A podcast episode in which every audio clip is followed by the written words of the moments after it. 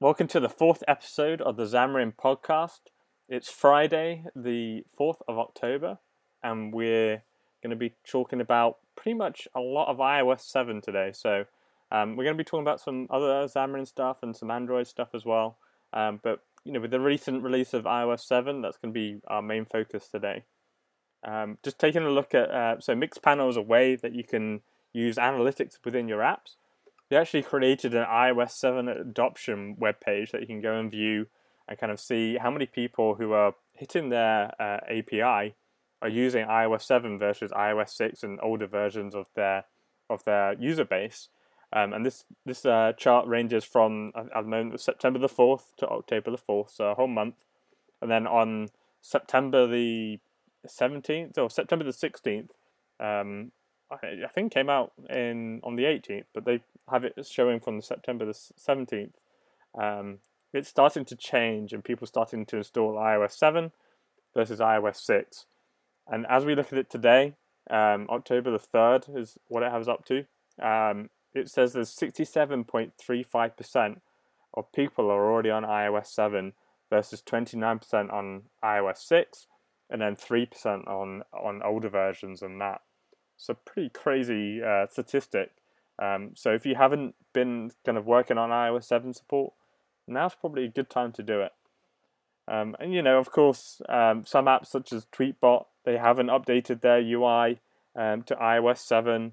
Um, I don't think that's necessarily a bad thing. It's still a great app. Um, but you know, I think they must be thinking how can they how can they convert their app to be iOS 7, look iOS 7ish.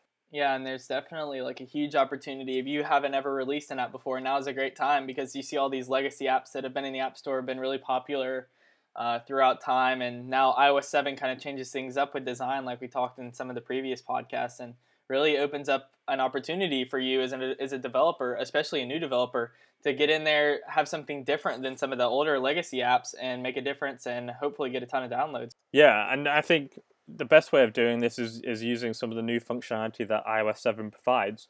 It kind of makes your life easier as a developer because you get to use newer uh, newer APIs that other developers aren't using, and, and it makes some tasks that were difficult before on iOS 6 and, and previous makes those a little bit easier with with iOS 7. And kind of on along along those lines, uh, iOS 7 came out, um, and Xamarin put on a contest um, to get people to kind of uh, come up with some recipes, so short little recipes on how to use some of these new iOS 7 APIs. And I think everyone who entered um, gets a C Sharp t shirt, and I think there's a, a bigger prize for the overall winner. Um, that's kind of not been decided yet, uh, but we want to kind of point out some of the recipes that we saw go past, and I'm sure there'll be more competitions coming in the future that you might want to uh, sign on. So uh, what uh, recipes caught your eye, Pierce? Well, one that caught my eye, uh, we see a lot of people using MapKit and uh, that control in their applications. And I, with iOS 7, a new API that came out was the MK Directions class, uh, which is a class that you can use to receive direction related information from Apple. So I'm not sure in the past if you could use Google's APIs to go get directions, but now you can do it within the iOS 7 ecosystem without calling out to a separate service. And the recipe for it was really simple. It's on GitHub, and uh, I just found it really interesting. He actually mapped uh, the two Xamarin offices, so uh, kind of cool. Uh, so we also have another uh, recipe, iOS 7 related, is the JavaScript core recipe submitted by John Miller. Uh, you may have seen him around the forums. He's one of the most active users on the forums, but pretty cool API. Chris, you want to tell us about it? Basically, just gives you an option to execute JavaScript that you might want to do within your application in a much friendlier way than you could have done in the past. So you, you create a new JavaScript uh, context, and then you can evaluate a script, so you can pass in any type of script, and then that will allow you to then run that and you get a result. So it's a programmatic way of running JavaScript in your apps, and then allowing you to then take that outcome and then put that within your application. And and John actually has kind of two parts to this, um, part one and part two and it's definitely worth using this if you're doing a lot of JavaScript in your app. Then you can you can do this uh, using the new JavaScript core framework. For sure. And then uh, we were just going to list three, that, although there were tons of them that we really liked. Uh, another one that I that I thought was really interesting was the background fetching API, uh, which came out in iOS 7 as well. All these are new iOS 7 APIs, although they might build off some of the older APIs. Um, so background fetching basically allows you to go get stuff while your app's not in the foreground. So a major use of this recently has been used with uh, the Facebook and Twitter feeds. They'll update continuously while uh, throughout well throughout the day while you're not even not using it, which uh, you can see how that would hurt battery. So I guess I guess background fetching one of those really cool things, but you really have to use cautiously because you could you could deplete users' batteries, and then of course you're going to get terrible reviews, and things are not going to go well. So, but background fetching is definitely one of those really cool new things that you know Android has had for a while that now you see in iOS. Uh, and Jon Dick, who runs the Gone Mobile podcast, has a really good uh, article slash recipe slash uh, code sample of using the background fetching API in iOS seven. Yeah, and I think there's there's a lot of different things that you can do with background fetching. I think what it does actually is it um, it it knows when you're going to open the app. So if you always open that app at lunchtime, it will know that you've done that every day for the last five days. So it will try and get information just before you open the app. So it doesn't always use your battery. So it kind of makes that a little bit easier on you. Um, so you can allow it to do that. And there's also a lot of different things that you can do with background fetching as well, um, as well as just multitasking and, and kind of running your app in the background and uh, Nina, who works for Xamarin, has a really good, um, a really uh, thorough article on on the different sort of features that you can do now with iOS seven. Um, and also, as well as this article, uh, Nina's going to be talking at the uh, New York City Mobile um, .NET user group that we mentioned in the past. Um, so if you're again in the New York area, uh, go and check out that talk. It's on Monday, December the sixteenth. Um, so it's a couple of months off yet. Um, but if you want to go see that and ask ask the questions um, in person, then that's a great place to do that.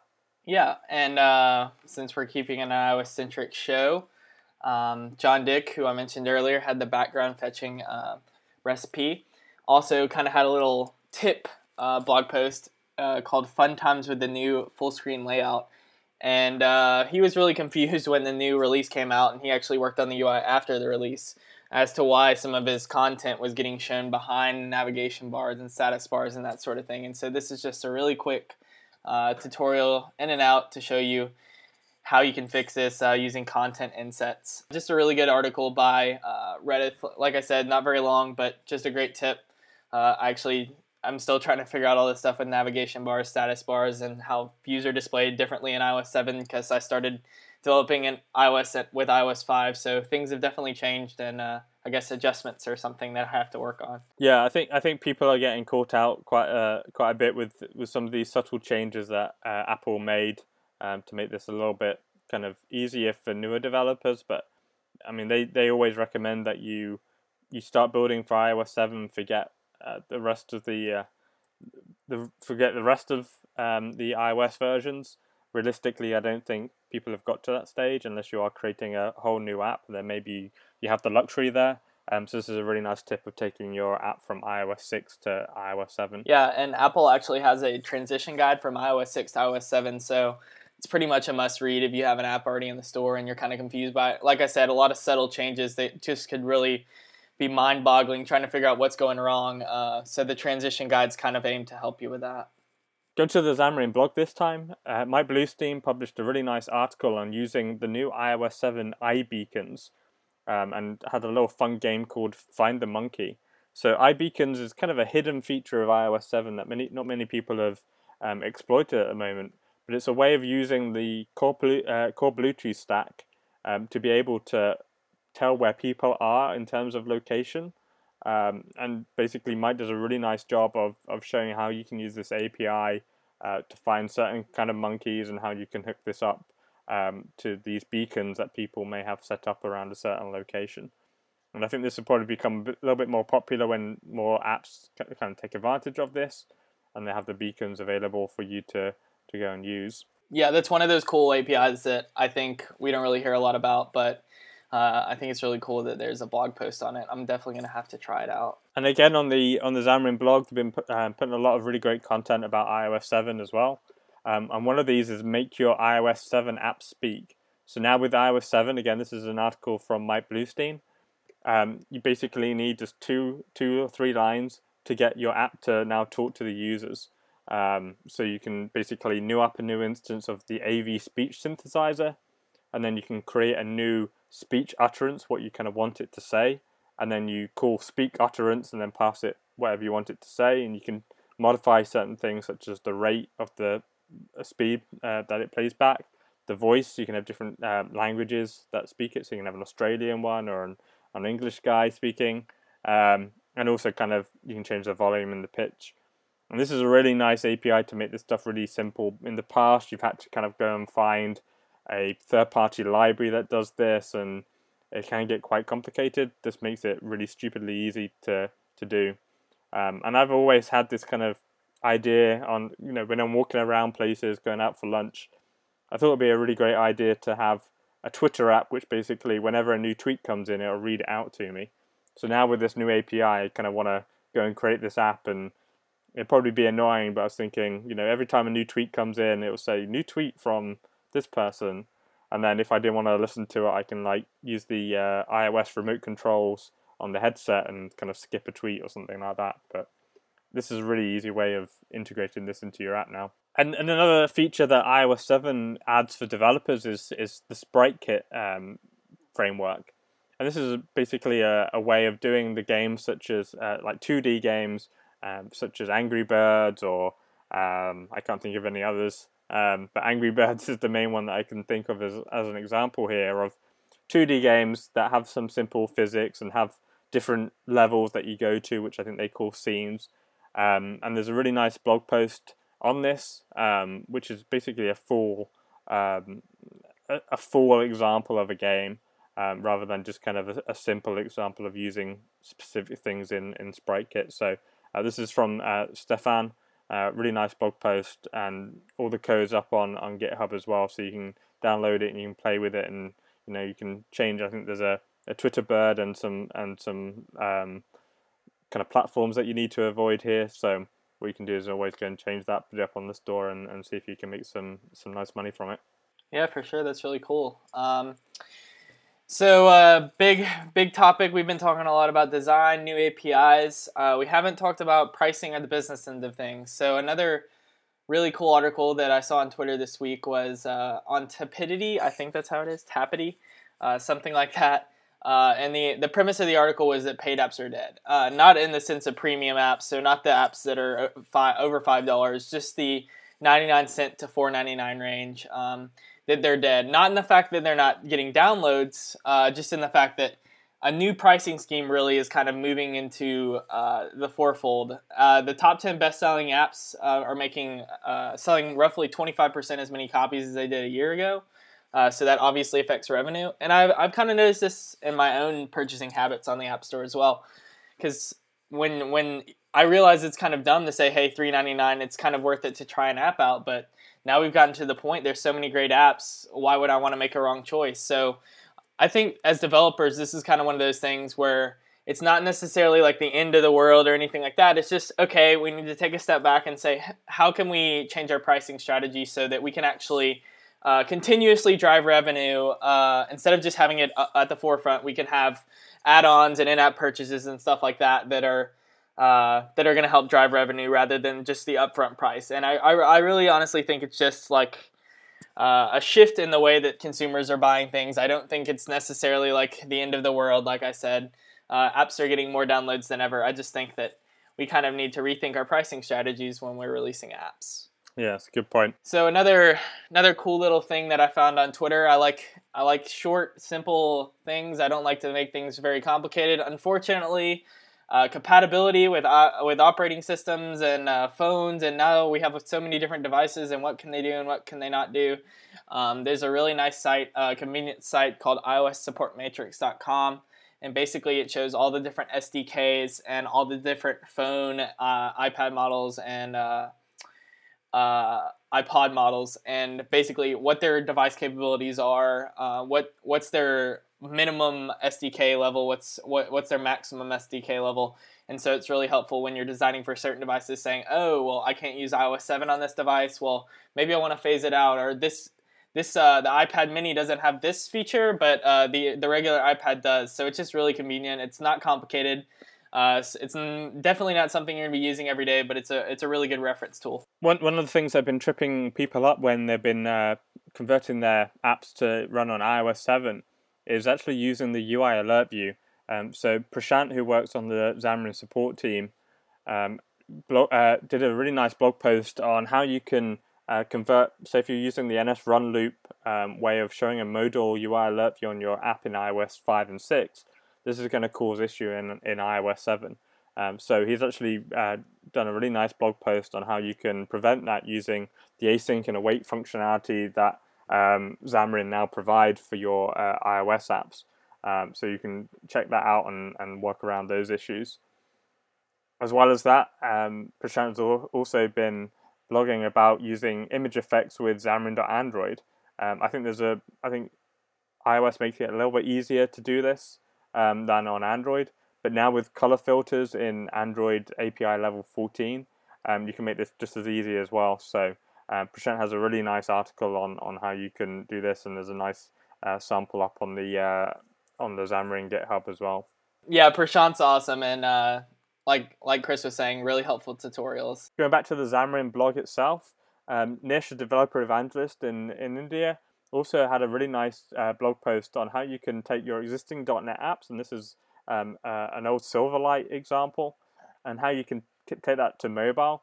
Um, so uh, the article here is about Android. There's also another article about iOS as well, and how you can reuse a lot of your existing .NET code that you have, maybe in uh, legacy uh, Silverlight or um, Windows desktop apps, and how you can bring that to mobile, and kind of what, what's needed in terms to make that feel right on on mobile rather than having it just a kind of a direct port. So I would definitely recommend checking out that article. Yeah, I'm still amazed at the um, Xamarin Mobility Scanner and uh, just its capability of saying, "Hey, I can throw in this, uh, not even des- necessarily a uh, a library like C sharp code. I can throw in a DLL and it can."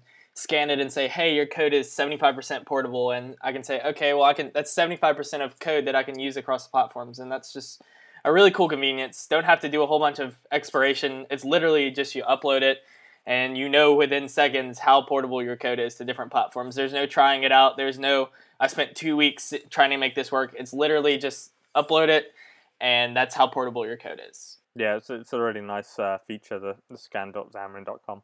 We also like to talk about new components or components we find interesting. Auth0, which is a cloud service that works on uh, works as a single sign-on hub between your apps and authentication sources, is a new uh, component in the App Store. We uh, pretty much every app in the App Store now has some sort of authentication, uh, whether it's behind the scenes or the users like signing on to Facebook, Twitter, Amazon, GitHub. Uh, pretty much every app has some sort of uh, single sign-on uh, functionality nowadays. So Auth0 kind of tries to bridge this gap, make it a lot easier for us. We can literally just use the service without thinking too much about anything. Uh, Chris, you have a little more experience with uh, Auth0. Do you want? Do you have anything else to add? Yeah, I mean it's a, it's a it's a component that allows you to basically on the fly change kind of what authentication method that your application might need. Um, so instead of having to change how your your code works underneath, you just call the Auth0 API and say I want to log in and I want you to provide X, Y, and Z as, as the way of logging in. So this might be a Azure um, Active Directory, or it might be the GitHub um, sign on, um, and you can and you can change those within your app, and it's just a, a really simple way of doing it. Um, so I think they start off at uh, 100 users you can use for free, and you can have uh, two different um, types of social sign on um, and then you can you can pay for getting more users using the service and and having more options for them to log into your app.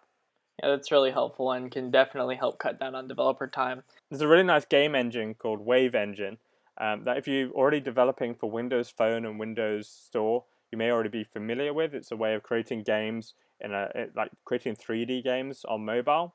Um, they actually just uh, started creating a beta uh, version of their tool for you to convert these same games over to iOS and Android using the Xamarin platform. Um, so you probably want to uh, take a look at that if you are developing any 3D games and you've already used Wave Engine on Windows Phone and Windows Store. Now they have a converter tool to make this really easy to go over to iOS and Android and, and pick up the market share there. Yeah, that's awesome. Uh, seeing a lot of more game stuff with Mono Game and stuff like that. And I th- actually think there was a Google uh, Summer of Code student who worked with Mono who did Cocos uh, 3D bindings. So that's pretty cool as well. Last week there was the uh, Xamarin Drink Up in London, and I attended. A few other Xamarin people were there as well. Um, and we're speaking to some of the guys from Just Giving, which is a charity in the UK uh, that allows you to set up fundraisers and get your friends to donate through the website.